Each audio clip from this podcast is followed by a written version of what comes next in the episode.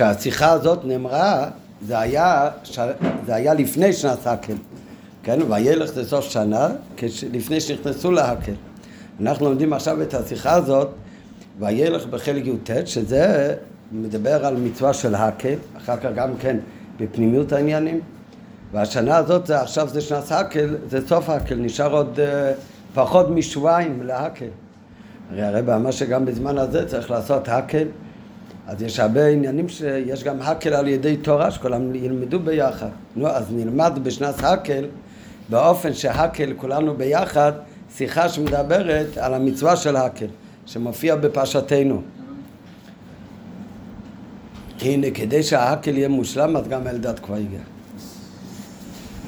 או, ונגיע למצוות הקל. ונגיע למצוות ההקל, מצינו במשנה ובגמרא כמה פרטים.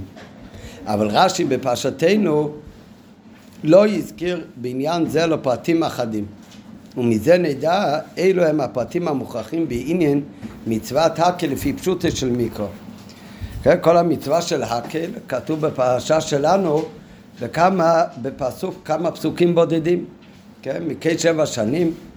והקל את העם או אנושים אנושים ואתה וגרך אשר בישעריך למען ישמעו ולמען ילמדו לירא את השם. כן? זה המצווה של הקל. איפה עושים את זה? מתי? איך עושים את זה?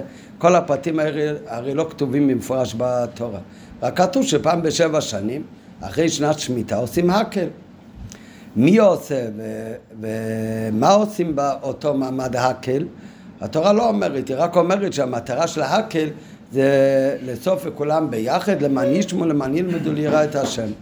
אנשים, נשים וטף, את הפרטים, מתי בדיוק עשו את ההקל, ובאיזה אופן עשו את זה, ואיפה בבית המקדש, וכל הדברים האלה מופיע במשנה, במסכת סוטה. כל מי שלמד סוטה יודע שיש שם פרק, אילו הם הדברים הנאמרים בכל לשון, ואלה דברים שנאמרים בלשון קודש דווקא. לכן זה נכנס למסכת סוטה. כי את ה... להשביע את הסוטה זה אחד מהדברים שנאמר דווקא בלשון קודש. אז בין הדברים שנאמר דווקא בלשון קודש, אז כתוב שם המצווה של הקל, פשט המלך, שהמלך היה קורא בספר תורה בהקל. מה הוא באמת היה קורא? אז כל הדברים האלה, אז מופיע שם במסכת סוטה. אחר כך, במשנה הראשונה בפרק, כתוב בין הדברים שנאמרים בלשון קודש, זה פשט המלך. אחר כך יש משנה, שמסבירה כל אחד מהדברים האלה.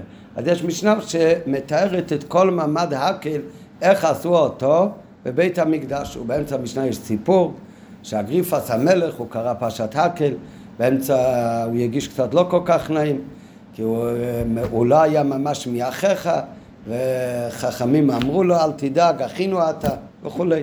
כל מי שלמד במסכת סוטה. אבל רש"י בפסוק, אצלנו בפרשה על מצוות ההקל, אומר רש"י רק שתיים, שלוש פרטים מסוימים מה היו עושים בהקל. ולא מביא את כל הדברים שכתוב שם איך עשו, ושמזה מוכרח שרש"י הרי לא ספר הלכות שבא להגיד כל הפרטים איך עושים. רש"י בא לפרש רק פשוטו של מיקרו.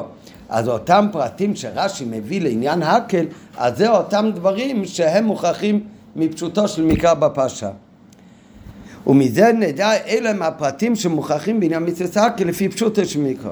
על הפסוק, תקרא את התורה הזאת, מפרש רש"י, המלך היה קורא, כן? אז כבר רש"י מודיע לנו מי הוא זה שקורא, שכתוב שבהקל צריך לקרוא באוזני העם, מי הוא זה שקורא בתורה באוזני העם. אומר רש"י, המלך היה קורא, זה לא כתוב בפסוק במפורש. אומר רש"י, המצווה הזאת הייתה למלך, המלך היה קורא, ומה הוא היה קורא?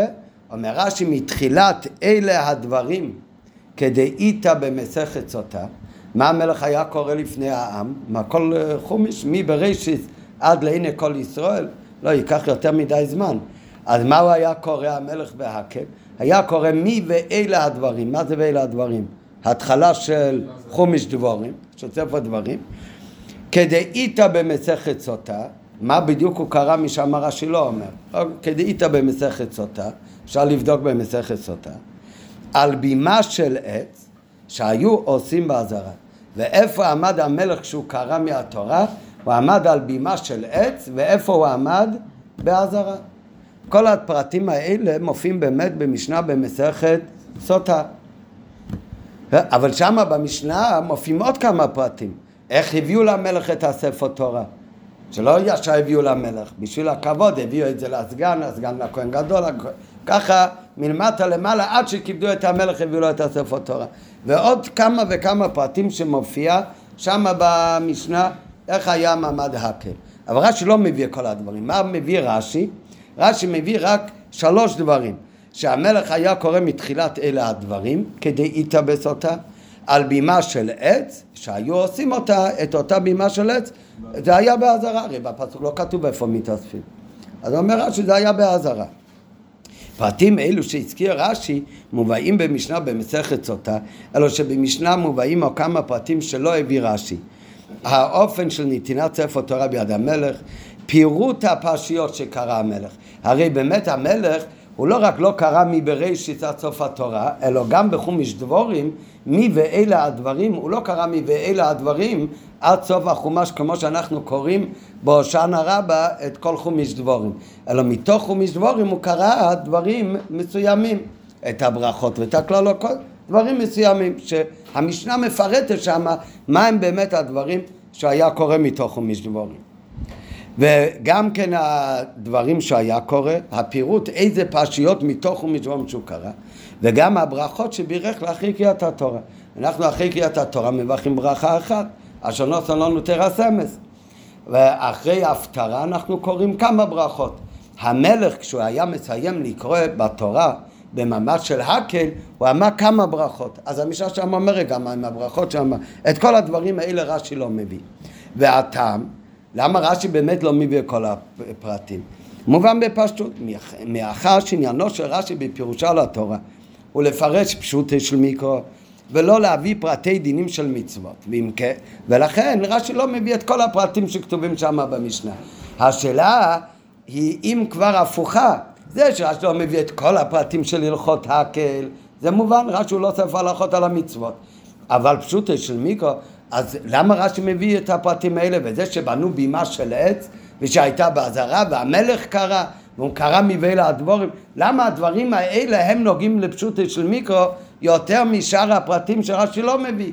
מה הוא היה מברך, וחיביא לו את הספר תורה.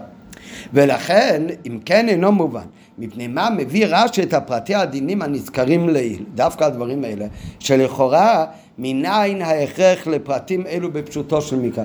בפשוטו של מקרא, לכאורה, זה שבנו בימה של עץ, הוא הכי פחות מובן מפשוטו של מיקרו מכל הדברים. וגם להבנה פשוטו של מיקרו, הם לכאורה לא נוגע, וגם הפרטים האלה אפשר להבין את הפסוק, שבסוף שנת השביעית, אחרי שמיטה תקיל את כל העם למען ישמעו וילמדו. לכאורה אין כאן שום קושי בפסוק שרש"י צריך לתרץ אותם על ידי שהוא אומר שהמלך היה קורא מי ואלה הדברים, וזה היה על בימה של עץ שהייתה בנויה בעזרה. בישלם הרשע של פירוש רש"י, התחלה של רש"י כן קצת מובן למה. המלך היה קורא מתחילת אלה דברים, זה מובן. כי זהו הפירוש של המילים שנאמרו ליהושע ולזקני ישראל. כתוב תקרא את התורה הזאת, וכשכתוב בפסוק תקרא את התורה הזאת, אז לפשוט של מיקרו אני צריך לדעת מה הפירוש, מה זאת אומרת תקרא באוזני העם את דברי התורה הזאת, מה זה התורה הזאת, הכל, חלק. אז על זה רש"י צריך להגיד שתקרא את התורה הזאת, תקרא בפשטות. יש כאן עוד שאלה, בהתחלה כתוב שמשה רבינו דיבר אל כל העם, לשון רבים, אחר כך כתוב תקרא את התורה, מה זה תקרא? לשון יחיד. אז מה זאת אומרת? אם זה מצווה על כולם, למה כתוב תקרא לשון יחיד? תקרא כתוב לשון יחיד. והיינו יחיד זה שאליו אמור תקב לאחרי זה הציווי הקהל. גם הקהל את העם, מה זה הקהל את העם? זה גם כלשון יחיד, סימן שמדובר כאן על בן אדם אחד. אז זה היחיד שביכולתו להקיל את העם. נו, מי הוא היחיד שיכול להקיל את כל העם? אז זה באמת המלך, מכיוון שהוא המלך על כל העם. כולם צריכים להקשיב לציווי שלו. לכן מי בכוחו באמת, שאפשר להגיד לו בלשון יחיד, הקל את העם, אתה תקיל את כולם. אז זה המלך. מכאן הוכחה שעל ידי מי נעשה המצווה של הקל, ובפרט הקריאה של הקל, כי גם תקרא, כתוב גם כן בלשון יחיד. אותו אחד שאליו אומרים בלשון יחיד הקל, לאותו אחד אומרים גם כן תיקרו, והקל זה נעשה על ידי המלך שהוא ביכולתו להקל לכולם, אז גם המלך הוא היה קורא. אז זה, זה דבר ראשון. אז לכן רש"י צריך להגיד שמי קרא את במעמד ההקל בתורה, לא הבעל קורא אלא המלך. ואחר כך ממשיך רש"י, המלך היה קורא מאלה הדברים. למה שצריך להגיד הוא היה קורא מאלה הדברים? כי כתוב תקרא את התורה הזאת. מה זה התורה הזאת? את התורה הזאת לאמור השם אלוקינו. אומר רש"י, אתה יודע מה הפירוש את התורה הזאת? זה הכוונה מתחילת אלה הדברים.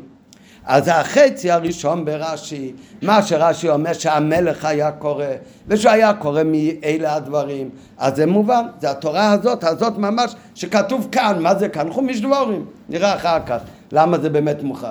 אבל זה חומש דבורים, ומי היה קורא? אומר, הרי לא כתוב בפסוק המלך. אומר רש"י, הרי כתוב, תקרא לשון יחיד והקל לשון יחיד. מי הוא זה שיכול להקל לכולם? זה המלך. אז המלך היה קורא. את התורה הזאת, זה הולך על חומש דבורים. אבל הדינים שנזכרים בהמשך דברי רש"י, מה שרש"י מביא אחר כך, על בימה של עת שהיו עושים בעזרה, לכאורה אין להם שייכות לפסוק. זה לא מוסיף שום פירוש בהבנת הפסוק. את ההתחלה של רש"י מוסיף לי הבנה מי הוא אותו אחד שאומרים לו הקל, ומה הם הדברים של התורה הזאת שצריך לקרוא. אומר רש"י, האחד זה המלך, ומה שקוראים זה מאלה הדברים. אבל זה שהיו בונים בימה של עץ ועזרה, מה זה נוגע להבנה של פשוטו של מיקרו? לכאורה אפשר לומר שבנידון דידן כוונת רש"י להודיע לנו את סדר ואופן הקיום של מצוות הקל בפועל. איך עשו בפועל מצוות הקל? להיותה מצווה שנוהגת רק בזמן הבית. רש"י, נכון אמרנו מקודם, רש"י הוא לא ספר הלכות, ולכן על רוב מצוות רש"י לא אומר לנו את כל הלכות. כן, על מצוות תפילין, וכשאתם לצליות חובה לתתופס בין עיניך, אז רש"י לא אומר לנו את כל הלכות תפילין. כן, הוא אומר לנו רק מסי מספר, הוא אומר לי שזה ארבע, ארבע בתים, ארבע פרשיות וזהו. ומה עם כל הפרטים שיש בתפילין? הריצור, כל הדברים שמלוך למישהו, זה לא נוגע להלכה, אז רש"י לא כותב, רש"י לא ספר הלכה. למה? אבל תפילין, ילד שלומד בחומש, בין חומש למיקרו, אז גם אם לא יגידו לו את כל הלכות תפילין, הוא יבין על מה מדובר. כי הרי יודע מה זה תפילין. הוא רואה כל יום את אבא שלו בתפילין. אם הוא גם מתפלל בבית כנסת. או אבא בבית. כן? אז זה, או ככה, או ככה. מה? אבא שם בבית ואין לי בבית כנסת. או, אוקיי. הנה. אליה לא מלאצפות. רבי. מה? טוב. כמו אותו אחד, שאלו אותו בבית, מה עושים לפני הדלקת נרות ביום שישי? הוא חיכה לתשובה, מניחים צדקה, שמים כמה פרוטות לצדקה. אז אחד מהכיתה, ילד בכיתה אומר, לפני הדלקת נרות, אבא מניח רבנותם. אז זה רוב המצוות, אנחנו יודעים מה זה.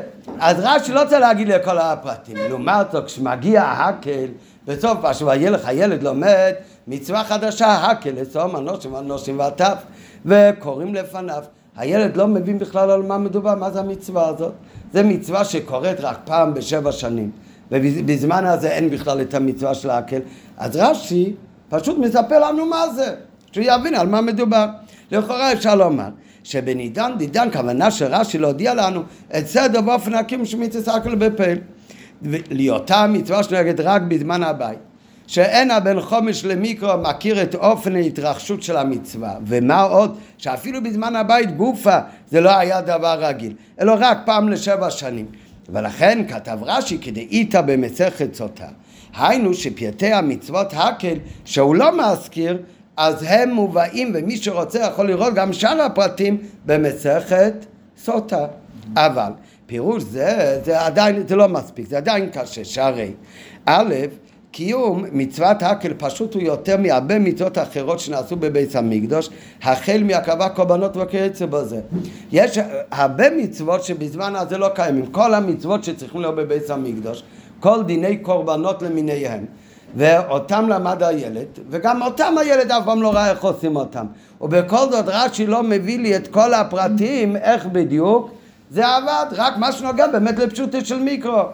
אבל פי שיש דברים שבוודאי בהלכות קורבנות לילד הרבה יותר קשה להבין איך היה ומה היה, ורש"י לא אומר לו תסתכל במנחות, מישהו רוצה לראות עוד פרטים, אבל זה, ולעומת זאת הקהל זה מצווה פשוטה, נכון? זה היה רק בזמן בית המקדש, אבל סך הכל עשו כינוס הקהל גדול, כן? כמו שארן שאלר עשה כזה, עשו עוד יותר גדול, הרבה יותר גדול עם, עם המלך, אבל לא כל כך קשה להבין מה זה, אספו את כולם וקראו בתורה, לא כזה דבר קשה להבין. ב' לפי זה, איפה כתוב ברש"י את המשפט כדאיתא במסכת סוטה?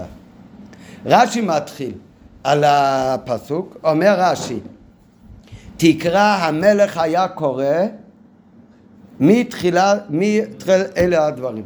כדאיתא במסכת סוטה. מה ממשיך רש"י? היו בונים לו בימה של עץ בעזרה. נקודה. מה כתוב במסכת סוטה? הכל.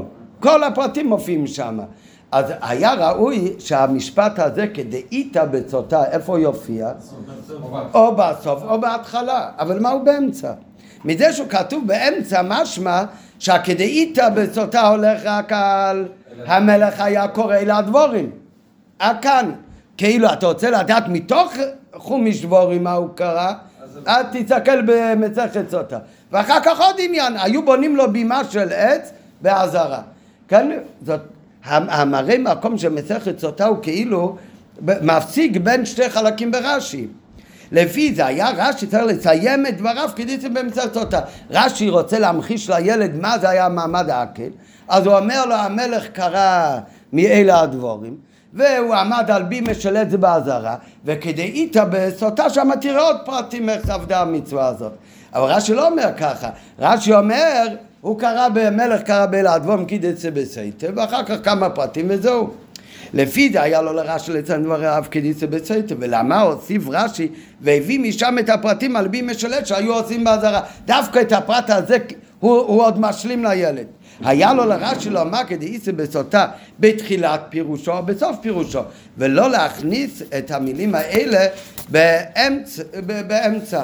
ומזה שרש"י כתב באמצע כדאיתא בסוטה, ומפשטות לשון רש"י משמע שהציון למסכת סוטה קורא רק על האמור לפניו, המלך היה קורא מתחילת אלה הדבורים, ועל זה אומר רש"י כדאיתא בסוטה, כמו שנראה אחר כך, למה דווקא על זה הוא אומר כדאיתא בסוטה, ואחר כך הוא אומר עוד דבר, ואז הוא לא אומר כדאיתא בסוטה, אף על פי שגם זה איפה כתוב, ואותה המשנה, וזה, זה עוד עניין שזה היה על בימה של עץ שהיו בונים בעזרה. מפשטות לשון רש"י משמע שהציון קורא רק על האמור לפניו, המלך הקורא מתחילת הדברים, אבל לא על הפרטים שלאחריו, אף על פי שגם הם אמורים שם במסכת סוטה. ג' למה דווקא אנחנו חושבים שזה על הדברים הראשונים ולא דווקא על העניין של הבמה בעזרה? כי רש"י לא אומר בסוף כדאיתא בסוטה, אלא הוא אומר את זה באמצע. כן, אבל למה אנחנו מבינים שזה עניין דווקא שהמלך קורא ולאו דווקא על העניין של ה... לא יודע, כי זה מה שרש"י אומר, כי המלך היה קורא מאלה הדברים כדאיתא בסוטה, כדאיתא בסוטה, כמו שלמדנו, ואחר הוא אומר עוד שתי פרטים שבאמת גם כתוב שם שהיו בונים לו בימה של עץ בעזרה. עוד גימלי, גם בתחילה פירושו צריך להבין הדין של המלך היה קורא, אפשר להבין איך רש"י מבין את זה מפשוטו של מיקרו. מי אומר שהמלך הוא זה שקורא?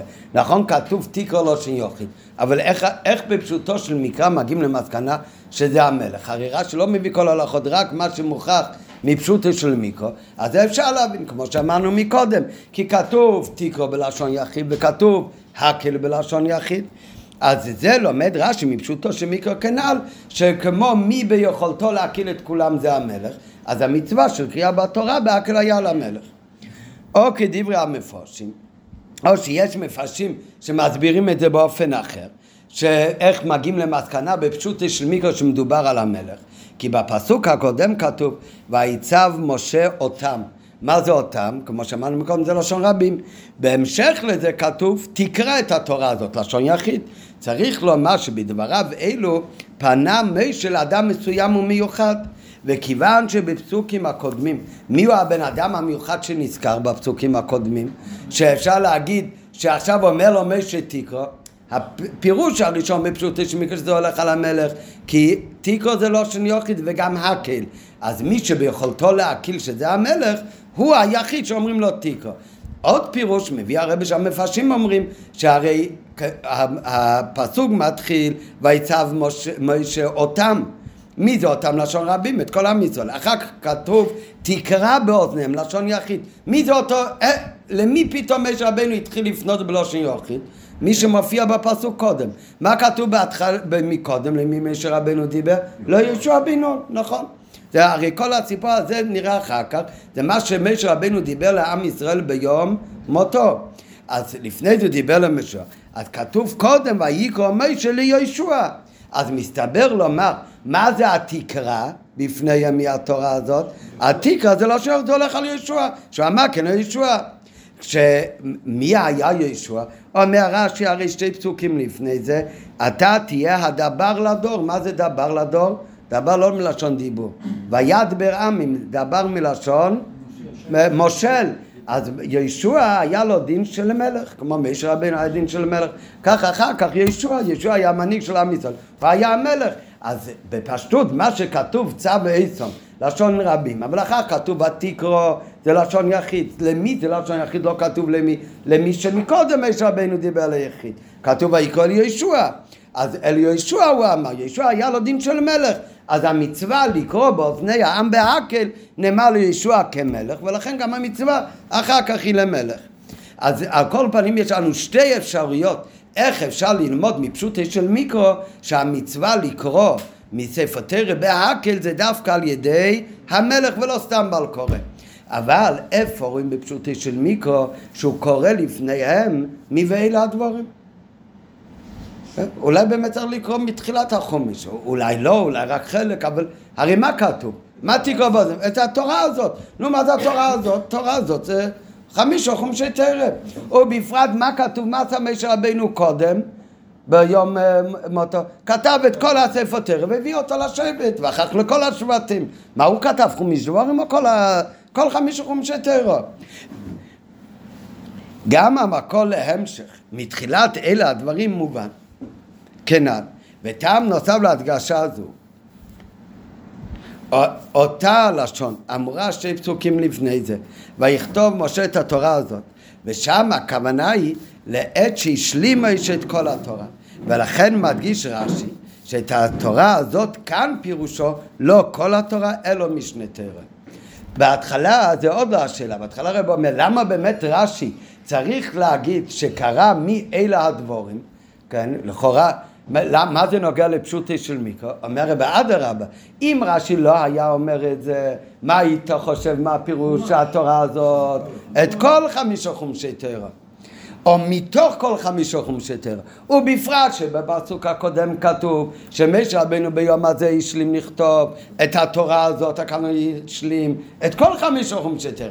אז זה רש"י בא, והוא צריך להעביר לך, אל תחשוב שהמלך קרא בהקל את כל התורה הזאת, אלא רק מאלה הדבורים. אלא מה? אם ככה יש לשאול, מי הממשיך? שבאמת זה גוף הקשה. אם באמת לפי פשוטו של מיקרו התורה הזאת, זה לאו דווקא דבורים, זה כל החומש. אז מה באמת אחר? נכון, המשנה אומרת, וכך הלכה שקראו רק מחומש דבורים, ולא כל חומש דבורים, אלא דברים מסוימים משם. אבל בפשוטו של מיקרו, מאיפה רש"י לוקח את זה? הרי רש"י לא אומר כל הלכות, רק הלכות שהם מוכחים להבנה של פשוטו של מיקרו. אז נכון, מה, מה אמרנו עכשיו? שגם הפרט השני ברש"י, מובן למה רש"י צריך להגיד. למה הוא צריך להגיד את זה? כדי שנבין שלא קרא כל התורה אלא חומש דבורים. אבל זה גופה, הגופה דורש ביור. מהו המקור של רש"י בפשוטו של מיקרו, שהתורה הזאת פירושו מתחילת אלה הדבורים? ואין לומר שעל זה כותב רש"י כדאיתא במסכת סוטה, כלומר שאין ללמוד זאת מפשוטו של מיקרו, אלא באמת המקור הזה אני יודע רק מהגמרא, אלא שכן איתא במסכת סוטה. ואם כן השאלה בעינה, אז, כי אם זה באמת אין לזה מקור בפשוטו של מיקרו, וצריך לדעת את זה רק דרך הלימוד של המשנה והגמרא, אז מתחזקת השאלה, אז למה רש"י מביא את זה כאן? אז הרי למה לא נפרש על דרך הפשט, שגם כאן הכוונה היא כמו שתי פסוקים לפני זה, לכל התורה, כי פשוטו הרי רש"י הרבה פעמים מסביר את הפסוק בפשוטו של מיקרו, אף על פי שבדברי חז"ל לפי הלכה, הפירוש הוא שונה. בעת מאחר שהשונה כתוב יהיה את התורה הזאת, היה לו לרש"י לומר, המלך היה קורא משנה תורה, לכל הפחות, גם אם באמת לא קראו את כל התורה, אלא רק חומש דבורים. איך נקרא חומש דבורים? משנה תורה. היה מתאים שרש"י לכל הפחות יגיד לשון על חומש דבורים, שהוא יותר מתאים לפירוש הפסוק, מה כתוב בפסוק? את כל דברי התורה הזאת. אז שיכתוב משנה תורה. אז זה יותר מסתדר עם ההבנה של התורה הזאת, כי חומש דבורים נקרא משנה תורה. הרש"י לא קורא לזה כמשנת תורה, אלא אומר, אלה הדבורים. או ספר זה וכייצא בזה, מתאים ללשון הכתוב התורה הזאת, ולא מהיכן מתחיל. רש"י אומר, היה מתחיל מאלה הדבורים. הוא לא מדגיש שזה חומש דבורים. ואין לו מה שכתב מתחילת אלה הדבורים.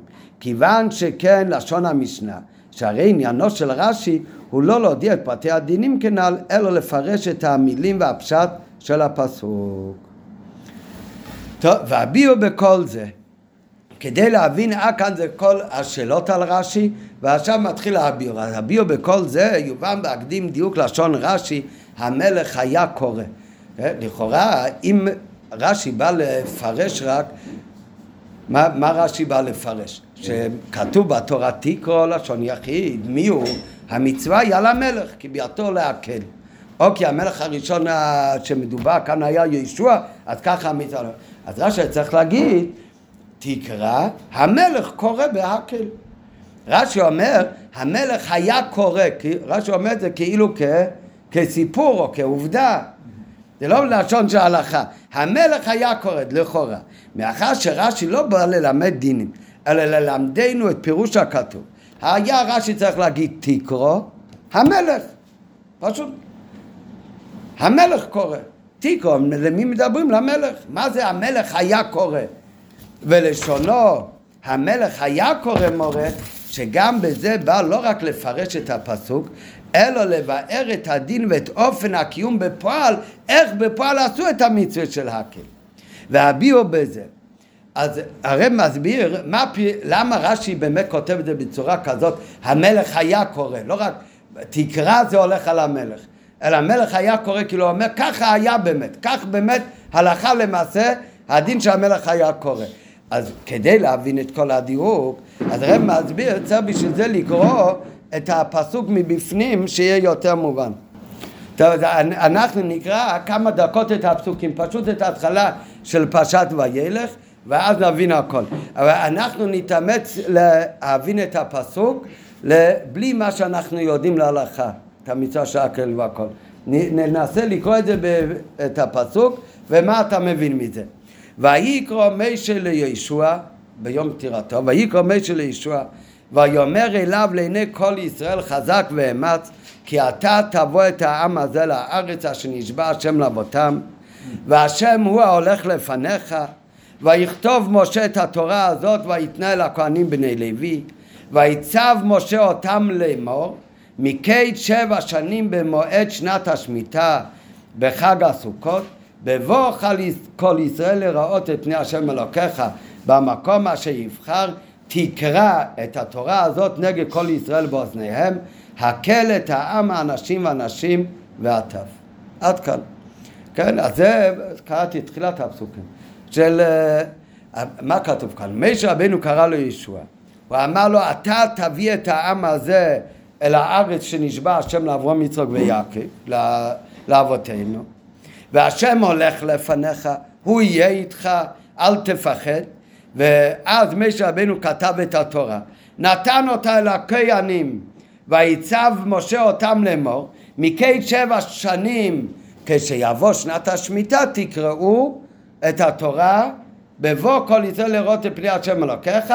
אז הקל, לשון יחיד עוד הפעם, ופשוט מי זה הקל? לישוע. את כל העם, אנשים ונשים וטף, וגאך שבשעריך למען ישמו למען ילמדו ויראו את השם אלוקיכם, ושמרו לעשות את כל דברי התורה הזאת. נו, מה אתה מבין מזה? למי הציווי ולמתי הציווי? לא כזה פשוט, אבל יהושע, זאת אומרת, קל כן, אבל עדיין... ויקרא משה ליהושע, ואמר אליו, זה הכל אותו פרק בתורה. כן, זה אותו פרק. כן, זה לא, אין שום הפסקה באמצע. והוא אמר לו, אתה תביא אותם לארץ ישראל עכשיו, ואז משה רבנו כתב את התורה, הוא מביא להם, ואמר להם, ואמר להם זה לכולם, מכי שבע שנים, תקרא, מה אמרנו פה מקודם, איך זה פתאום לשון יחיד ופשוט לישוע, תקרא את התורה הזאת, בזמן שהקל את העם, אנשים אנשים וטף. ופשוט שאתה קורא את זה, זה מצווה שנאמר לאותו דור שנכנסו לארץ ישראל, לישוע בן נון, בעוד שבע שנים. יש מי תבס עשה את זה. וזה מה שרש"י אומר, המלך היה קורא בתורה. לא משהו אחד פעמי, ישוע. למרות שהוא נתן את זה לכהנים. והביאו... לא, לא את התורה, את התורה. לא עוד עניין. כהנים, בני לווים. נכון, אבל אחר כך יש המשך. ואחר ויצב משה יצם לאמר, מקץ שבע שנים. בפשוטו של מקרא בפרשת וילך, שמשה אומר לישראל, בן מאה ועשרים שנה אנוכי היום, הוא מודיע אותם כיצד תהיה הנהגה תקב להחרים אותו, בעת שיעברו את הירדן, ולאחרי מכן ויקרא משה ליהושע ויאמר אליו חזק ואמץ כי אתה תבוא אצום הזה ואתה תנחילנו, ובהמשך לזה ויכתב משה סתר הזה ויתנלה הכהנים. ואז מגיע הציווי וצו משה עשר מקץ שבע שנים בבוא כל ישראל. אם כן, בפשטות ציווי זה בא בהמשך לפסוקים הקודמים, שזה ציווי אל העם הזה ולאותם הכהנים בני לוי שלהם הוא נתן עכשיו את התורה, ועל זה הוא מיד אומר לאותם אנשים, ותקרא את התורה הזה בלשון יחיד, זו הוראה ליהושע, שמקץ שבע שנים לאחרי הכניסה לארץ ישראל, לאחרי מיתת משה יקיים הקהל לעורר את ישראל למצב של ויראו את השם אלוקיכם, ושאמרו לעשות את כל דברי התורה הזאת, על ידי שיהושע יקרא באוזניהם את התורה הזאת, כל התורה, את כל התורה שהוא נתן לכהנים בני לוי באותו ממד. זאת אומרת, זה מצווה שנאמר ליהושע עם הספר תורה שהוא הביא לכהנים, להגיד לעם הזה בעוד שבע שנים. וכדי לשלול פירוש זה ולדעת שזה לא מצווה מיוחדת על יהושע דווקא, ועם הספר תורה, כל הספר תורה שהוא נתן לשבט לוי, כל התורה כולה, ומתי לעם הזה דווקא שהם נכנסים עכשיו לארץ, אלא לדעת שזה מצווה תמידית, כל פעם שמגיע שמיטה אחר כך זה שנה של הקהל, ואז תמיד יש מצווה לקרוא בתורה, ומה לקרוא? לא את כל התורה, אלא לקרוא דברים מסוימים בתורה, כדי לשלול את הפירוש הזה שזה לא נכון, שזה רק לישוע ולדראו. אז על זה כותב רש"י, המלך היה קורא מתחילת אל הדבורים.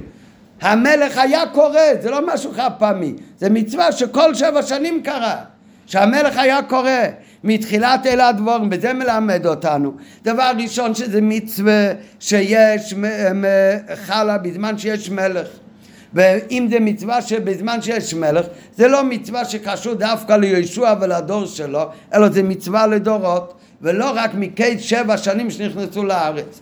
דבר שני, אני מביא מזה שהציווי היה לישוע לא כמי שהכניס את ישראל לארץ, אף על פי שזה משמע כמי פשוט השמיקו, אומר לישוע, אתה תכניס אותם לארץ, אני אהיה איתך, והקדוש ברוך יהיה איתך, ואתה לא צריך לפחד מאומות העולם, ומקץ שבע שנים תקרא להם את המצווה.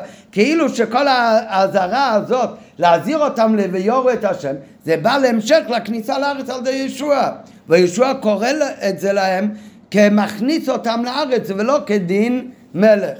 כדי לשלול את זה אומר רש"י, זה מצווה שקשור למלך ובמילא זה מצווה לדורות, וגם זה שישוע באמת תקרות הולך על ישוע, אבל זה מדין מלך, לא מצד זה שהכניס אותם לארץ, אלא בתור מלך. וג' הקריאה הייתה מתחילת אלה הדברים ולא כל התורה כולה. איך באמת הוכחה של הדברים האלה בפשוטו של מיקרא? ואם זה מצווה לא רק על ישוע ולא רק על הדור ההוא, איך אני יודע באמת שזה הולך על אלה הדברים ולא כל התורה כולה? אז כל זה הרבי יסביר בהמשך. אז זה נקודה של התירוץ שרש"י דבר ראשון הוא חייב להגיד לנו שהמלך היה קורא מבאלה הדבורים, פשוט שתבין נכון את הפסוקים, שלא יהיה לך הבנה לא נכונה, שזה בכלל היה ציווי חד פעמי לישוע והדור שלו. ההכרח לומר באמת, שלא היו קוראים את כל התורה. מה באמת הכרח אם זה מצווה לדורות? מה ההכרח שהיו קוראים מבאלה הדברים ולא את כל התורה כולה? הרי צריך להיות הכרח גם מפשוטו של מיקרו, כי אם לא, גם אם זה הלכה, רש"י לא היה מביא את זה. כמו שלא מביא דברים אחרים. אלא מה ההכרח מפשוטו של מיקרו? התורה כאן, במצוות הקהל, זה שהמלך היה קורא בפניהם, זה אחד מהמצוות שהתורה אומרת מהו הטעם למצווה. כן, יש מצוות שגם אם יש להם טעם, אבל זה לא מפורש בתורה שבכתב הטעם. כאן כתוב במפורש מה הסיבה. התורה אומר במפורש שאתה הקהל את העם האנשים והנשים והטעם, ואחרי...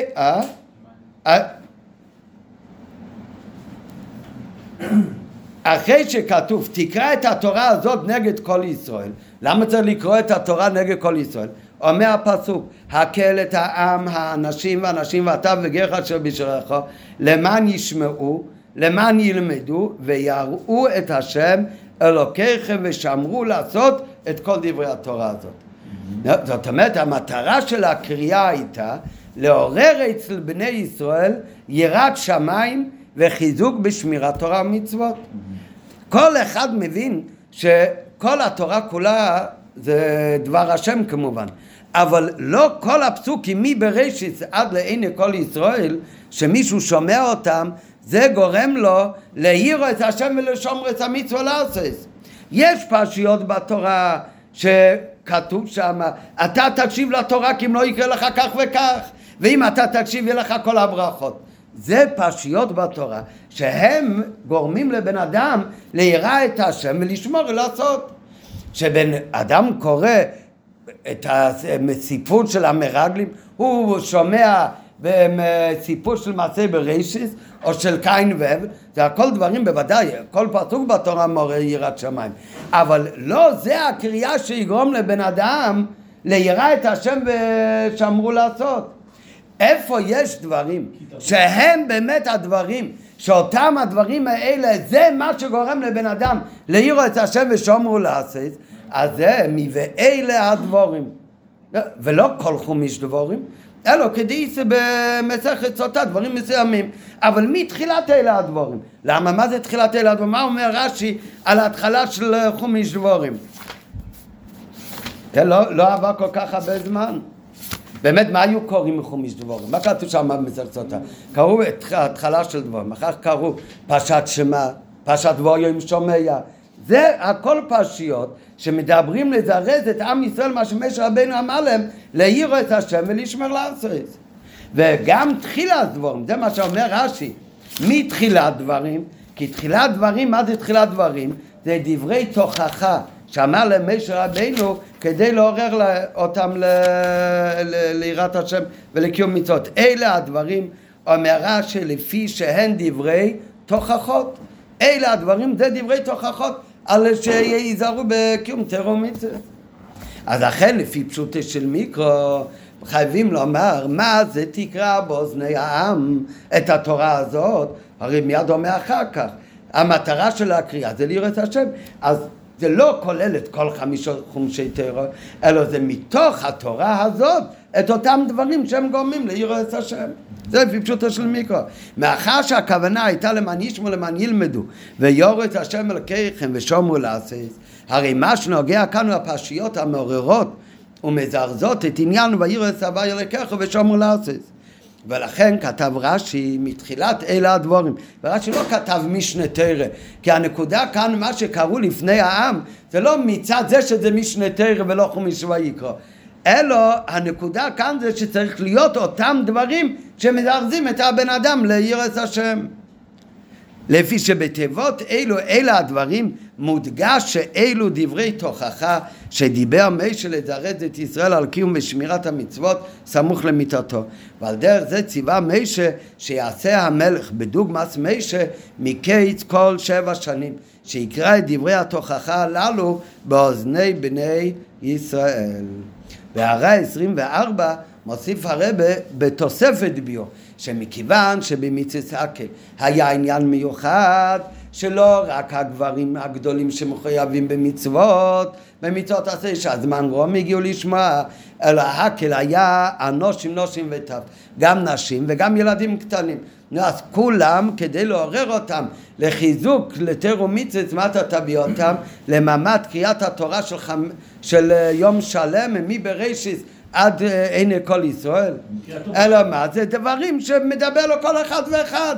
זה אותם דברי זירוץ, כמו שכתוב שם במשנה, פרש השמע, פרש דבורים שומע, הברכו והכללות. זה דברים שמזעזעים את הבן אדם.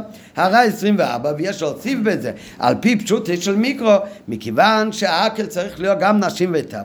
אין מקום לקרוא כל התורה, כי אם רק הפרשיות המזרזות אותם על קיום התרומיצס, כי קריאת כל התורה תכביד עליהם, הן בכמות שזה אריכות הזמן, ובעיקר שלא ילמדו מזה להיות ויראו את הווי לקח ושמו לעשס. וראי, כן, מזה שישמעו יום שלם מישהו קורא, זה לא יוסיף להם בפשוט ליראו את השם. כשאומרים לו שמע ישראל ואוים שומע ואלה הדבורים, אז זה פועל על הבן אדם. אלא שכאן יש מקום לשאול, גם באלה הדבורים יש כמה פרשות ופסוקים שאינם נוגעים באופן ישיר על כל פנים, לעניין ויורס אבל לכך ושאמרו לעשות את כל דבר יותר הזה. הרי גם באלה הדבורים, גם חומיש דבורים, לא כל חומיש דבורים, זה באמת דברים שמזרזים את הבן אדם לירו בגלוי לעניין של יראת השם. ולכן מוסיף רש"י, היה קורא מתחילת אלה הדבורים כדאיתא, בזה רש"י רוצה להגיד, באמת, באמת גם הדבורים לא קראו את כולו, אלא רק דברים מסוימים. מה עם הדברים? זה, זה פרטים כבר לא נוגע לפשוטות של מיקרו, אז זה מופיע ב... במסכת צאיתא, ולכן כדאי זה בצאיתא, הוא לא מה רמוק מעל כל רש"י, כי אם כך הוא צריך לא כתוב בהתחלה או בסוף, אלא זה המשך לילה הדבורים. המלך היה קורא, המלך שזה מיצו של מלך ומיצו לדרס, ומכיוון שזה מיצו לדרס, מה המטרה? ליורו את השם לא קראו את כל התורה, אלא מבילה הדבורים. איזה פרטים בבילה הדבורים? כדאי זה בסויטה. ואחר כך מוסיף רש"י, נראה עוד רגע למה, עוד שתי פרטים, שהבימש ליצ היה בעזרה. ולכן מדגיש רש"י כאן מתחילת אלה הדבורים, כדאי זה מצלצלית, היינו שההתחלת הקריאה הייתה באלה הדבורים. אחר כך הוא קרא כמו שמבוא במסכת סוטה, שם מצוין בפירוט אלה פרשיות באלה הדבורים קרא המלך, ואיזה דברים בפרשת אה, דברים דילג המלך. בין הדברים שהמלך קרא, אז יש גם כן את המצווה של שום תשים עליך מלך, כן? גם פרשת המלך, נראה את זה אבל אחר כך.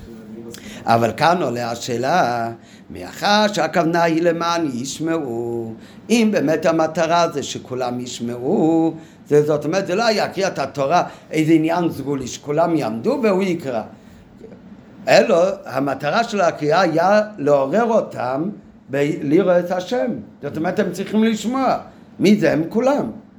אז כאן נשאלת השאלה, אם הכוונה זה למען ישמעו, הרי אינו מובן, בכניסתם לארץ מנו בני ישראל למעלה מ-שש מאות אלף יוצאי צבא. מה זה שש מאות אלף יוצאי צבא? שש מאות אלף, שישים ריבו, זה היה יוצאי צבא, כמנה, זה היה בספירה שספרו כל יוצאי צבא זה מבין עשרים ומעלה. זאת אומרת, כל מי שהיה מבין עשרים ומעלה, אז זה היה שש מאות אלף. לא, אז כל אחד מאלה היה לו גם כמה ילדים. ונשים, הם כולם לא היו בספירה של שישים ריבו.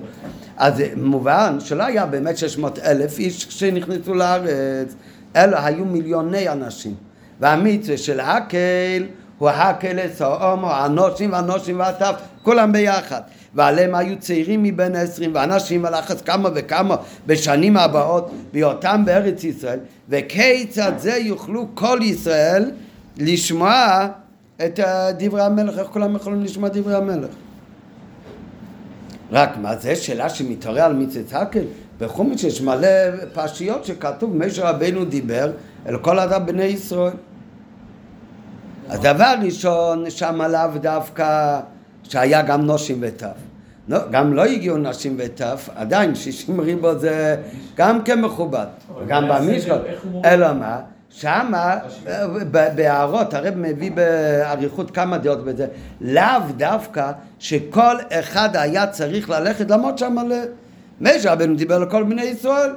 מי, לא אומר שכולם הגיעו, ולאו דווקא שגם כולם היו חייבים להגיע. משה לימד לארן ואחר לישוע, סדר שאני הולך למד. ואחר כך לכל ישראל, אבל לא כתוב שבאותו מעמד היו כולם ביחד, באותו זמן. וגם אם כן, יכול להיות שזה היה בדרך נס, מה שמצינו כמה פעמים בתורה, שמשה דיבר לכל ישראל, הרי לא נאמר דבר ראשון שגם אנשים וטף בכלל, אבל גם בלי אנשים וטף, אז זה עדיין, אבל העיקר זה בית, לא נאמר שכולם היו מחויבים לשמוע את כל הדברים מפי משה רבנו, ובבת אחת, משה רבנו דיבר לכל קהל ישראל, אבל לא כתוב באף מקום שכולם היו חייבים כל פעם להתייצב, יכולו לשמוע אחר כך ממישהו אחר, כמו כל סדר המסורת התורה שהייתה, כמו שהרמב"ם כותב בהקדמה ל... לרמב"ם. מה שאין כן כאן, כתוב במפורש שהקהל את העם, האנשים, האנשים והטף, והמצווה היא תקרא את התורה הזאת באוזניהם, שהם כולם באמת צריכים לשמוע, ואיך ייתכן שכולם ישמעו? ולכן מיד ממשיך רש"י ואומר רש"י, בימה היו עושים בעזרה, מיד אומר רש"י, לכן מוכרח רש"י להוסיף שהמלך קרא על בימה, שזה מקום גבוה, כדי שכולם יוכלו לראות ולשמוע אותו. כן, עדיין שישים ריבו, כמה מיליונים, נכון, נכון, נכון. אבל אז רש"י אומר באמת שזה לא היה פשוט, אז באמת בימה עשו והיה גבוה, לא, היה אולי מאוד גבוה, אז כולם יכלו לראות, כן, או, אבל לכאורה צריך גם לשמוע, כתוב לראות ולשמוע אותו, באמת בהערה עשרים ותשע כתוב לחרא בכל אופן היו צריכים לנס, שכולם אנשים, נשים וטף יוכלו להיכנס בעזרה, אבל, כן, אפילו נגיד שעמד על בימה והיה לו קול גדול, וכולם יכלו לראות אותו, לשמוע, אז לא יודע אם בגשמץ כל אחד שמע אותו ישירות, אולי הוא קרא, וכולם היו במעמד, ושמעו או ממנו או, או חזורה, איש מפיש, לא יודע, לא כתוב במפורש. כן, בהערה עשרים ושמונה באמת מביא מהלכי משנה ברמב"ם, שמי שאינו יכול לשמוע מכוון ליבו לקריאה זו, שהוא במקום רחוק, במקום שלא יכול לשמוע. אבל הרב אומר זה לא לפי פשוטה של מיקרו, כי בפשוטה של מיקרו כתוב לקרוא באוזניהם. אבל זה בטוח שכדי להסביר, מכיוון שזה היה התקלות בעין ארוך יותר מכולם, אז לכן אומר רש"י, זה באמת לא היה פשוט, ובאמת היה במקום גבוה וזה היה בעזרה. בשתי הדברים, בזה רש"י רוצה להגיד לך, שבאמת כדי שכולם יכולים לראות ולשמוע, אז בנו לו בימה גבוהה מאוד. וכדי שכולם יכולים להתאסף במקום, לכן עשו את זה לא במקום קטן, אלא בעז... בעזרה. רק מה, או, גם עזרה, הרי ב... ב... בלי נס לא יכולה להכיל כל כך הרבה אנשים. אז זה רב אומר, אבל בפשוט של מיקרו לא כתוב באף מקום מהו הגודל של... עזרה, יכלו לה לעשות עזרה גם ענקית, בפעיל עזרה, לא הייתה בגודל של, של עיר שלמה. נכון, אבל, אבל לא כתוב בפשוטה של מיקרו, אין הגבלה לעזרה. בפשוטה של מיקרו לא נתבאר גודל העזרה, ולכן רש"י לא צריך לפרש את זה. בפועל באמת, זה שכולם גם שמעו ויכלו להיכנס לשם, בפועל ממש בפשטות זה היה על ידי, על ידי נס. רש"י אבל לא אומר שזה היה על ידי נס, כי לפי פשוטו של מיקרו אתה לא אמור לדעת מהו הגודל של העזרה ואיזה גובה היה בימה של עץ, אבל רש"י אומר שהיה על... כן, זה... אתה אסור להגיד, אבל בפשוט זה עדיין צריך נס, לא בפשוט, הרב אומר במפורש, אבל בפלא היה בימה, מספרים שפעם, אני זוכר רב ילך כשהם הם, הם מספר את זה שהם, כתוב כל דבר צריך לעשות כלי גם בגשמיס, אבל כלי גם בגשמיס, הכנס שזה יחדור בגשמיס, צריך להיות איזשהו יחס.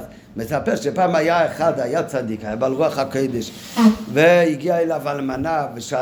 לא אלמנה, עגונה, אישה שבעלה נעלם, לא יכולה להתחתן, אולי הוא עוד חי, ומצד שני הוא לא נתן לה גט, אז היא אלמנה חיה, בעלה אולי עוד חיה, אבל היא...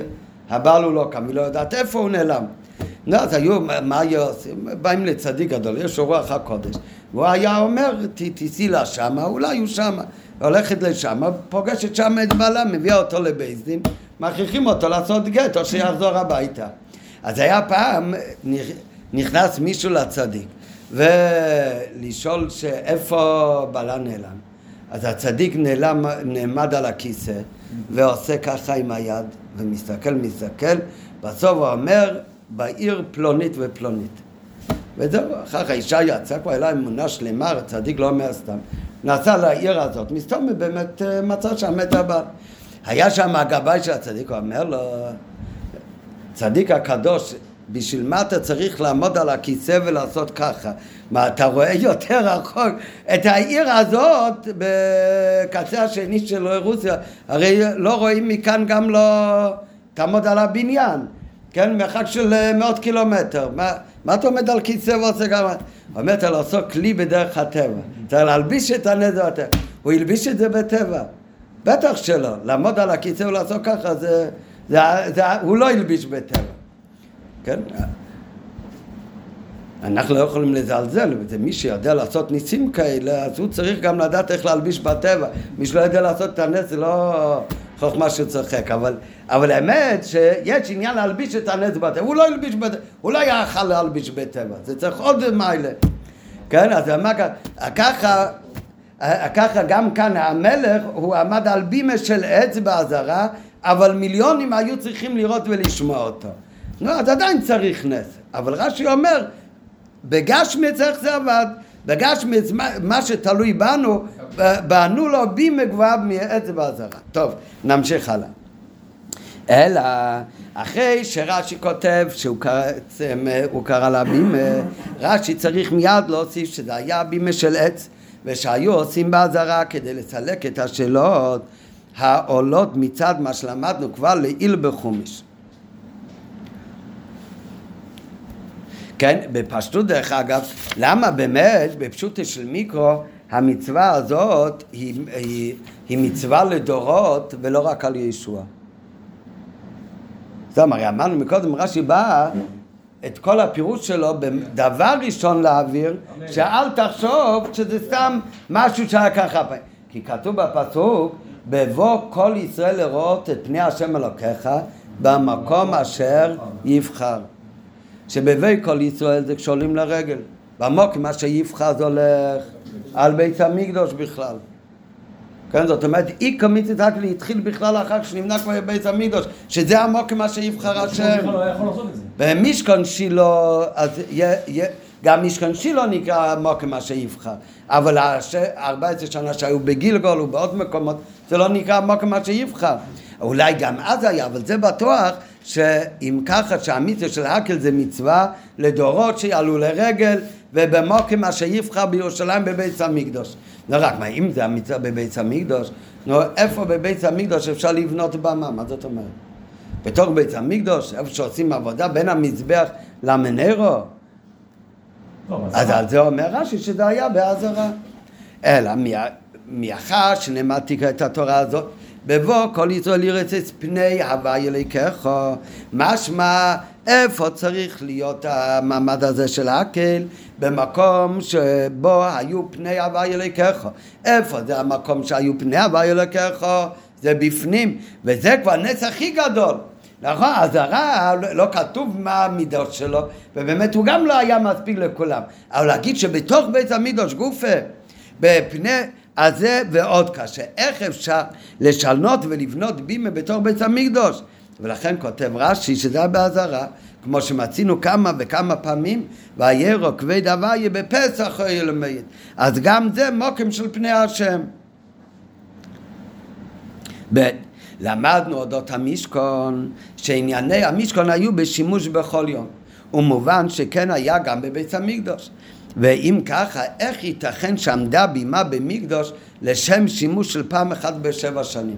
במשכון וכן בבית המקדוש היה עבודה תמיד, עבודה תמיד מבוקר עד ערב, כמו שאמרנו במסכת תמיד. אז איך יכול להיות שבאמצע בית המקדוש יעמידו בימה שמה השימוש שלו? פעם בשבע שנים.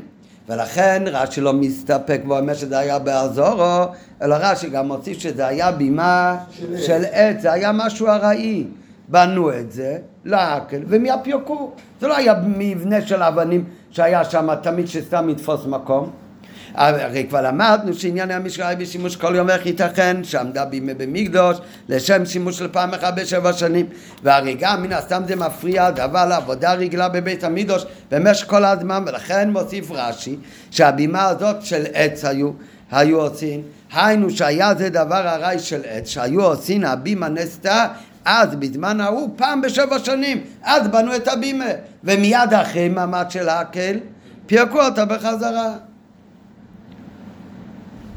סליחה הרב, שמואל, יהושע בכלל זכה לעשות עקל? הוא לא שולל שזה לא היה בזמן יהושע, הוא אומר שזה לא היה, זה לא היה רק... משכן שילה, יהושע לא בנה משכן שילה. יכול, אני אומר עוד פעם, הוא לא נכנס אם ישוע עצה או לא, כי זה לא מה שנוגע לנו לפי פשוטי של מיקו. מה שנוגע לנו לפשוטי של מיקו, שלא נבין מהפסוק שזה נעשה רק על ידי ישוע. אף אחד לא אומר שישוע לא עצה. אף שמליק, אבל אם ישוע, אם אתה קורא את כל... אז זה לא סותר, כי כשכתוב במקום שיבחר השם, זה לא אומר שלא יכול להיות לפני זה. ממתי שיש בית המקדוש. אז המעמד העקל הוא באותו מקום שיבחר השם. ומה היה עד אז? עד אז. ועדיין יכול להיות שהפירוש הפסוק הפשוט של תקרו באוזני המלך על יהושע. ויהושע גם עשה עקל. אבל אם יהושע בכלל לא עשה את זה... מי אומר שהוא לא עשה? לא אמרתי שהוא לא עשה. אמרתי סך הכל שלא יכול להיות שרק הוא עשה. כן, אבל אם אתה אומר שהוא לא עשה... מי? אף אחד לא אמר שהוא עשה. אני לא אומר, שלא תיתן. טוב. כי אם הוא לא עשה את זה, אז רש"י בכלל לא צריך לכתוב את זה. כפשוט כמקרה של מקרא. לא, רש"י בא לשלול. אפשר לקרוא את כל הפסוקים האלה, מפסוק ז' עד י"ג, מי שקורא את הפסוקים האלה, בלי שום פירוש, והוא לא יודע שקיימת מצווה של העקל, כשהוא קורא את זה, הוא מבין שזה מצווה שנאמרה לו ישוע, ברגע שיכנסו לארץ ישראל. זהו. טוב. נמשיך בעוד זה, העניינים המופלאים על דרך ההלכה שאפשר ללמוד מפירוש רש"י זה. בקריאת הפרשיות ממשנה תורה, מי קרא את זה במעמד העקל? אז זה היה, זה היה על ידי המלך. אז יש בזה שתי סברות.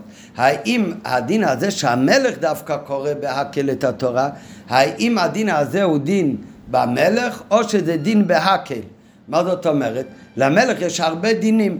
יש דין שהמלך אסור לו לקחת הרבה נשים, אסור לו להרבות סוסים, הוא צריך לכתוב לעצמו ספר תורה נוסף ממה שכל אחד.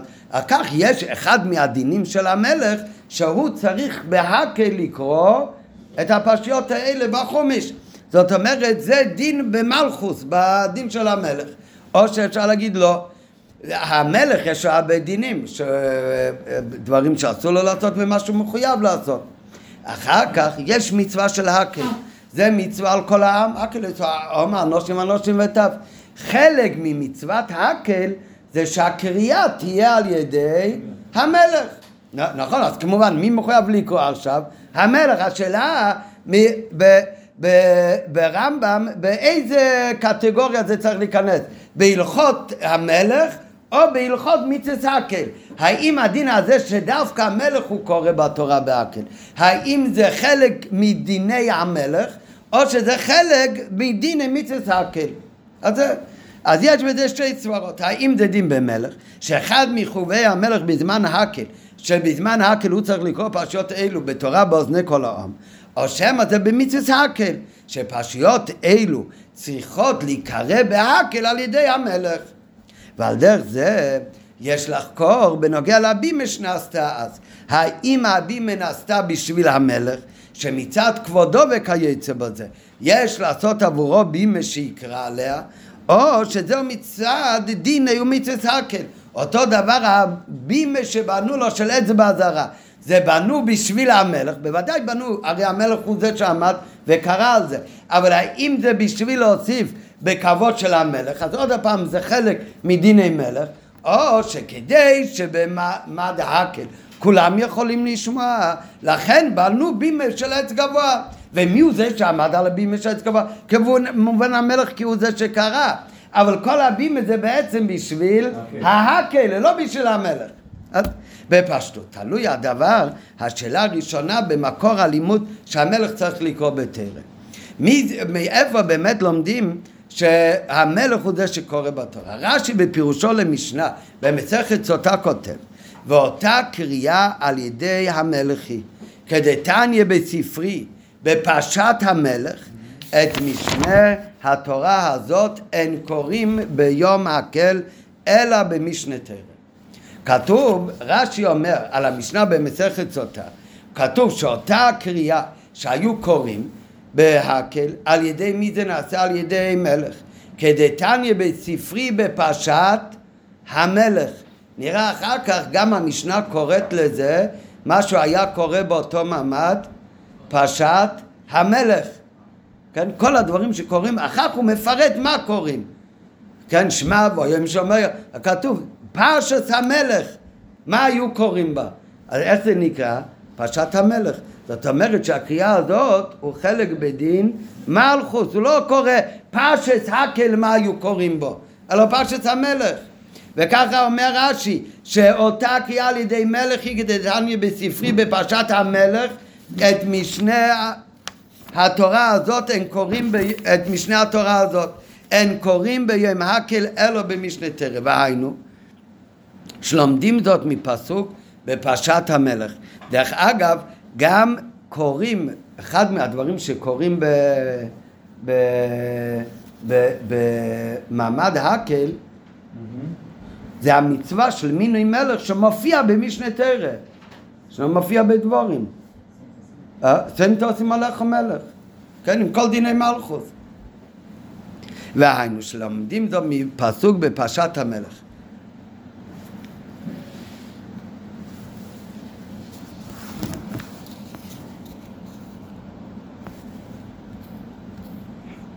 טוב, נקרא ב... נקרא את הפסוק רגע. כתוב בפרשת שופטים על המלך, לא ירבה לו סוסים, לא ירבה לו נשים, והיה כשבטו על כיסא ממלכתו, וכתב לו את משנה התורה הזאת על ספר מלפני הכהנים הלווים, והייתה עמו וקרא בו כל ימי חייו למען ילמד. הכתוב כאן משנה התורה הזאת, ואיפה זה כתוב? בפרשת המלך. מזה לומדים שמי קורא במשנה תורה בחומש דבורים את ה... במעמד הקל, אז זה המלך. זאת אומרת, מה המקור שהמלך הוא זה שקורא? זה מלימוד בפרשת מלך, בפ... בפרשת שופטים. אז זה דין במלך. אז אם ככה זה דין במלך. זה לא דין במצוות הקל. כל מצוות הקל זה. אה? כל קריאה של הקל. דרך אגב, זה רב לא דם ב... בשיחה הזאת, במקום אחר יש דיון שכל מצוות הקל, כמובן כולם צריכים להתעצב, אבל זה מצווה שהמלך צריך להקיל אותה. נכון, אבל זה לא מדובר כאן. כאן כאילו, יש מצווה שהקל או מהנושם הנושם ועטף. זה נעשה אולי על ידי המלך, אבל זה מצווה על עם ישראל. ואחר יש מצווה שהמלך צריך לקרוא. ועל זה אנחנו דנים עכשיו, האם הקריאה הזאת של המלך זה חלק במצוות מלך, או שזה חלק ממצוות הקל. שזה צריך להיות על ידי המלך. אז לפי מה שרש"י מביא מהספרי שלומדים את זה, מפרשת המלך בפרשת שופטים שהמלך הוא זה שקורא, אז כמובן שהקריאה דווקא על ידי המלך זה דין במלך ולא במצווה של ההקל. והטעם בפרשת, לפי שזה אחד מדין וחיובי המלך. אבל אם לומדים זאת מן הפסוק בפרשה שלנו, תקרא את התורה הזאת כנעל, ומי זה תקרא לשון יחיד? זה המלך, או בגלל שהוא זה שיכול להקיל, אז זה אותו אחד, או בגלל שזה ישוע והוא היה מלך. אז אם לומדים את זה מהתיקו, כמו שעמדו בתחילת השיחה בפרשה שלנו, אז מובן שזהו אחד הדינים של מצוות ההקל. זאת אומרת, יש שתי לימודים מאיפה אפשר ללמוד שהמלך הוא זה שקורא. התיקו לא שיוכי בפרשה שלנו, שזה כתוב בפרשה שלנו, זה המצווה של הקל, זה לא דיני מלכות, או שאפשר ללמוד את זה מהמשנה התורה שכתוב בפרשת מלך, בפרשת שופטים. שאמרתי כבר מקודם, שזה באמת אחד מהקטעים שהוא היה קורא בפניהם. אם זה המקור, אז זה חלק מדיני מלכות, ועל פי הנ"ל נמצא לחרא. שבזה רואים שיש הבדל איך שרש"י מסביר בגמרא לבין איך שרש"י לומד בפשוטי של מיקרו בחומש, שזה לא סותר, כי הרי כמו שלמדנו כבר הרבה פעמים, בחומש רש"י מסביר בפשוטי של מיקרו, בגמרא רש"י מסביר לפי חז"ל. אז על פי הנ"ל נמצא לכאורה שרש"י בפירוש על התורה לפי פשוטי של מיקרו, כמובן גם הפשוטי של מיקרו על פי חז"ל, לא חס וחלילה להבדיל. טוב, על פי הנ"ל נמצא לכאורה שרש"י בפירושה לתורה לפי פשוטה של מיקרו נוקט שעניינים אלו זה חיובים ופרטי דינים במצוות העקל, שהם נלמדים מן הפסוק בפרשת העקל, תקרא את התורה הזאת, הן זה שהמלך היה קורא והן עשיית הבימה שטעמה כדי שכל ישראל יוכלו לשמוע את הפרשיות הללו, כמו שאמרנו מקודם, למען ישמעו ויראו. אז אם ככה, אז כל הדברים האלה זה הכל חלק ממצוות העקל, גם בניית הבימה וגם זה שהמלך קורא בפניהם. מה שאין כן בפירוש רש"י על הש"ס, מפרש רש"י פשוטו של המשנה, והמשנה איך היא קוראת לכל הקריאה הזאת? פרשת המלך.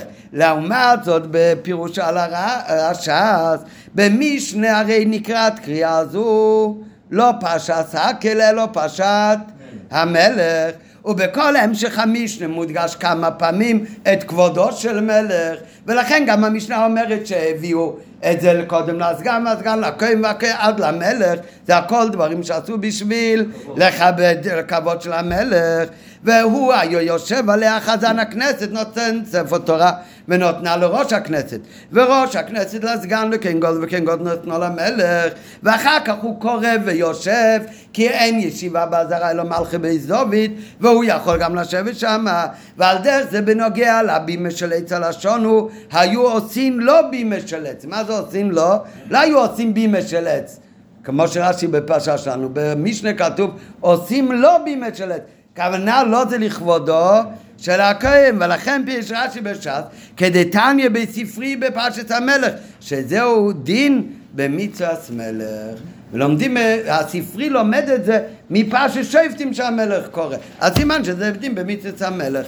אז יש הבדל איך שרש"י לומד את זה בפשוטה של מיקרו אצלנו, שאצלנו בפשוטה של מיקרו זה הכל פרטים דינים במצוות העקל, רק הדין במצוות העקל שהפרטים האלה יעשו על ידי המלך כדי שיהיה מושלם המצוות של העקל. לעומת זאת לפי איך שרש"י לומד את המשנה, אז זה מיוצד על הספרי שבאמת דווקא הוא קורא, וזה שצריך להיות בימה של עץ זה הכל דינים בדיני מלך ולא בהקל. זה קרה בהקל, אבל זה חלק מהמצוות שהם מוטלים על המלך.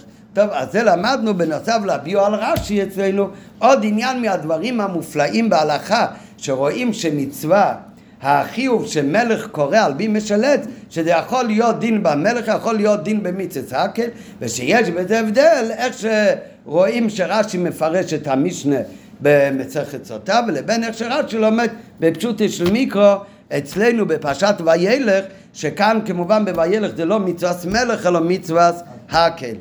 מיינו של תורה שבפירוש רש"י, ומכיוון שכל דבר ברש"י יש גם את היינו, את הפנימיות התורה, כמו שאמר אלתר רבי, היום חי אלול זה יום הולדת של המורות הגדולות, אז מיינה של תורה בפירוש רש"י כבר נדבר כמה וכמה פעמים שהתורה היא נצחית, ואף שמצוות העקל בגשמיץ בבית המקדוש לא נוהגת בימינו, אבל היא שייכת בעבודת רוחנית במשכן ומקדוש הפרטי שבתוך כל אחד ואחד מישראל. ומה היה המצווה של העקל של כל אחד מישראל? עכשיו לא מדובר על העקל שכל אחד יאסוף עוד יהודים, שם מדברים העקל שבכל אחד ואחד, את מה הוא צריך להעקיל? את כל הכוחות הנפש שלו, כן? שזה כל עם ישראל, כמו שכתוב על אתם ניצול מאיים כולכם מראשיכם שבטיכם עד חצי ויצחר, שיש זה הכל דאגות בנשמות ישראל, ובפרטיות יש את הכל הדאגות בכל אחד. אז כך יש לכל אחד את עשר כוחות הנפש שלו, והמצווה של העקל זה להעקיל את כל הכוחות הנפש שלו. ומי צריך להעקיל אותו? לאיפה צריך להעקיל אותו? למלך. מה זה עבודה של מלך? אז מלך, הצמח צדק, אתם לומדים בדרך מצוות מינוי מלך, למה? לא. טוב, אבל ב- יש בין המצוות, בדרך מצוות סכו, שאתה מרצה את המסביר, זה מצוות מינוי מלך. אז שם הסביר, הרי מה, יהודי צריך מלך? גם צריכים מלך. אם לא, איש את רעהו, חיים בלעו. יהודים צריכים מלך, יש לנו תורה ומצוות וסנהדרין, ונביאים וחכמים. מה צריך אה, מלך? אלא כתוב כך, המלך המובחר, מה שהתורה רוצה, לא מה ששאלו שלא כהוגן, שרצו מלך ככל הגויים, אלא מה באמת העניין של מלך שצריך להיות על פי תורה. המלך הוא בן אדם מורם מעם, והוא יש לו יראת שמיים וקבלת עול מלכות שמיים לקדוש ברוך הוא יותר מכולם. על ידי שהעם מתבטא למלך, הם מגיעים לדאגה ביראת השם יותר ממה שהם יכולים להגיע בכוחות עצמם. על ידי יראת המלך שיש להם, אז זה פועל אצלהם יראת שמיים יותר ממה שהם יכולים להגיע מצד עצמם. וזה הכוונה שצריך להיות הקל, והקל צריך להיות על ידי ולפני בקריאה של המלך. זאת אומרת, צריך להקל לכל כוחות הנפש למלך, למלכות שמיים, לקבול הצל. זאת אומרת, יכול להיות יהודי עובד את השם עם כוחות הנפש שלו, אבל מהו הראש של כל העבודה שלו? התענוג שיש לו בעבודת השם. אבל בתענוג בעבודת השם מעורב גם המציאות שלו. אז לכן זה יכול גם פעם אחת להשתנות. ולכן צריך להיות הקל על ידי המלך. לדעת שכל ככס הנפש צריך להקיל אותם תחת לקבול של מלכות שמיים. שדווקא הביטול של קבול של מלכות שמיים זה הערבון והביטחון שיהיה למען יראו את השם אלוקיכם. טוב, זה התוכן הפנימי שמצוות הקל בעבודת האדם. זה החלק הראשון ברש"י, שההקל עלייה על ידי מלך וקורא מאלה הדברים.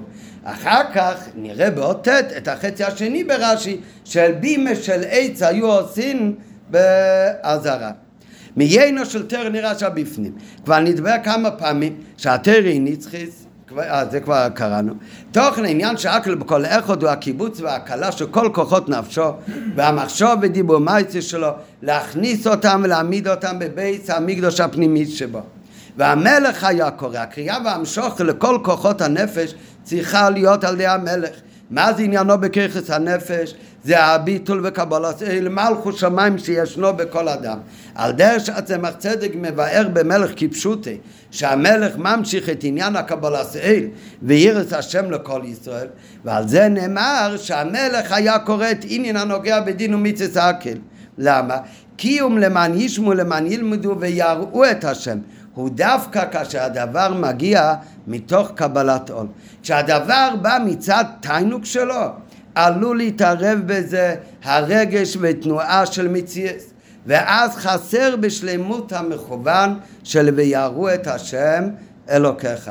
וכדי שיהיה ויראו את השם אלוקיך, אז זה צריך שכל כוחות הנפש יהיו תחת השליטה של המלך, כנ"ל תחת עבודה של קבלת עול מלכות שמיים.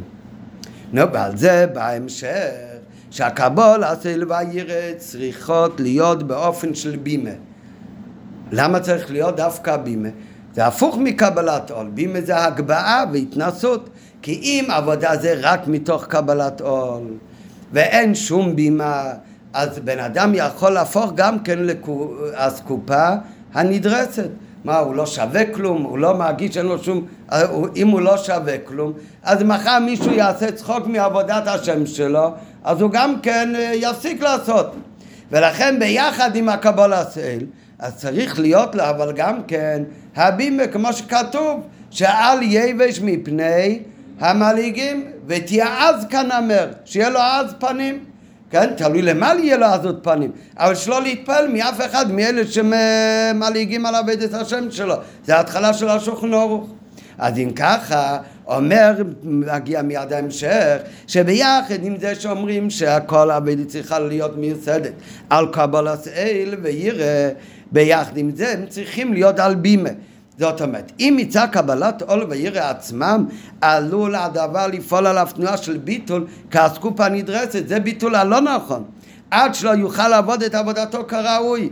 כן, זה לא לאו דווקא אנשים אחרים שמלעיגים עליו, יכול להיות גם הוא בעצמו פתאום מרגיש שהוא לא שווה כלום. אם הוא מרגיש שהוא לא שווה כלום, אז גם לא יכול לעבוד את השם. ועל זה צריך להיות תנועה של תוקף, יתגבר כארי, וגם מצד זה יכולה להיות אצלו הגבהה והתנסות על היצר הרע, וזה גם הבימה ההתנסות, צריך להתנסות על היצר הרע לעולם, ירגיז אדם יצר טוב על יצר הרע, להגיד לו אתה רשע, רע, משוקץ, מתוק, מנוול, עם כל התוקף, כן, זה הבימה של הנפש של הקיס נגד היצר הרע, כן, עם היצר הרע בוא נבימה זה כבר בעיה, נראה אחר כך, והגבהה וההתנסות זו שבקבלת עול, זאת אומרת ביחד עם הקבלת עול, צריך, לא רק ביחד, לא צריך לו גם זה גם זה, לא זה הולך ביחד, הקבלת עול, איפה המלך קורא? על הבימה, העול מלכות שמיים צריך להיות ביחד עם התוקף, שהמלך היה קורא על ההגבהה וההתנסות זו שקבלת עול, זה פועל שהקריאה של המלך היה קורא תיקלט בו, עד שיהיה לו קיום ופעולה בכל כוחות הנפש ובמחשוב ודיבור מייסה במשך כל השנה כולה. רק כשמדברים על הבימה שהיו עושים, אז מוסיף רש"י שתי פרטים. שהבימה הייתה של עץ ושהייתה בעזרה. בימה הייתה של עץ. מה הכוונה בימה של עץ? משהו הראי. לדעת, זה לא הדבר הקבוע. כן? הווי זה מה שצריך להיות נרגש אצלו, זה הביטל וקבלת עול. התוקף ההתנסות זה צריך להיות עניין הראי, לזה צריך להשתמש רק בשביל להגיז את היצר הטוב על היצר הרע, ולעמוד מול המלעיגים, לא בשביל העניינים עצמם, זה רק זה של אש שהיו עושים בעזרה. זאת אומרת, התנועה של בימה, הגבהה והתנסות צריך להיות רק באופן הראי של עץ, לשמש רק לעניינים של קדושה, בעזרה, בשעה שעליו לעשות את העבודה של הקהל קיבוץ כל הכוחות, אבל בשעה שהוא לא בעזרה, כשזה לא בשביל הקדושה, הוא לא במעמד ומצב נעלה של קדושה ועבודת השם, אז עלולה להשתלשל מזה תנועה של התנסות, הפך הכוונה. כאן הראי והעזרה הולכים ביחד, הבימה היא הראי, איפה היא נמצאת הראי? רק בעזרה, רק אם זה בשביל להגביה את הקדוש מול הדברים המלעיגים, אבל אם זה לא בשביל העניינים שבקדוש, אז הוא לא צריך להשתמש בה, בבימה, צריך לפרק את הבימה, כמו שכתוב בשכנו אדמו"ר הזקן, שלא יקנה קניין נפשו להיות עז פנים, אפילו שלא במקום עבודתו יתברך. העניין של להיות עז פנים זה רק לצורך עבודת השם, שלא לצורך עבודת השם, אז צריך להיזהר מכל המידות האלה, ובפרט בעומדנו בימים אלו של הכנה לשנת הקהל. אמרנו שרבא אמר את השיחה, זה היה כשהתחיל הקהל, אנחנו עכשיו לומדים את השיחה שנשאל לנו עוד אה, פחות משבועיים לסוף הקהל, אז נותנים מלמעלה לכל אחד מישראל את הכוחות לפעול את עניין ההקהל במקדוש הפרטי. מה זה עניין ההקהל במקדוש הפרטי? שכל עבודת השם, שכל החסר ככס הנפש שלו צריכים להיות בתנועה של קבלת עול, אבל ביחד עם זה הקבלת עול צריכה להיות על בימה, אמנם בימה של עץ, אבל על בימה. אז על ידי זה שכל אחד יש את הכוחות לעבודה של הקהל בעבודת השם, נזכה לקיים מצוות הקהל כפשוטו בבית המקדוש השלישי, ואז נשמע את הקריאה בתורה ממלך המשיח בשנת הקהל הבא עלינו ועל כל ישראל לטובה.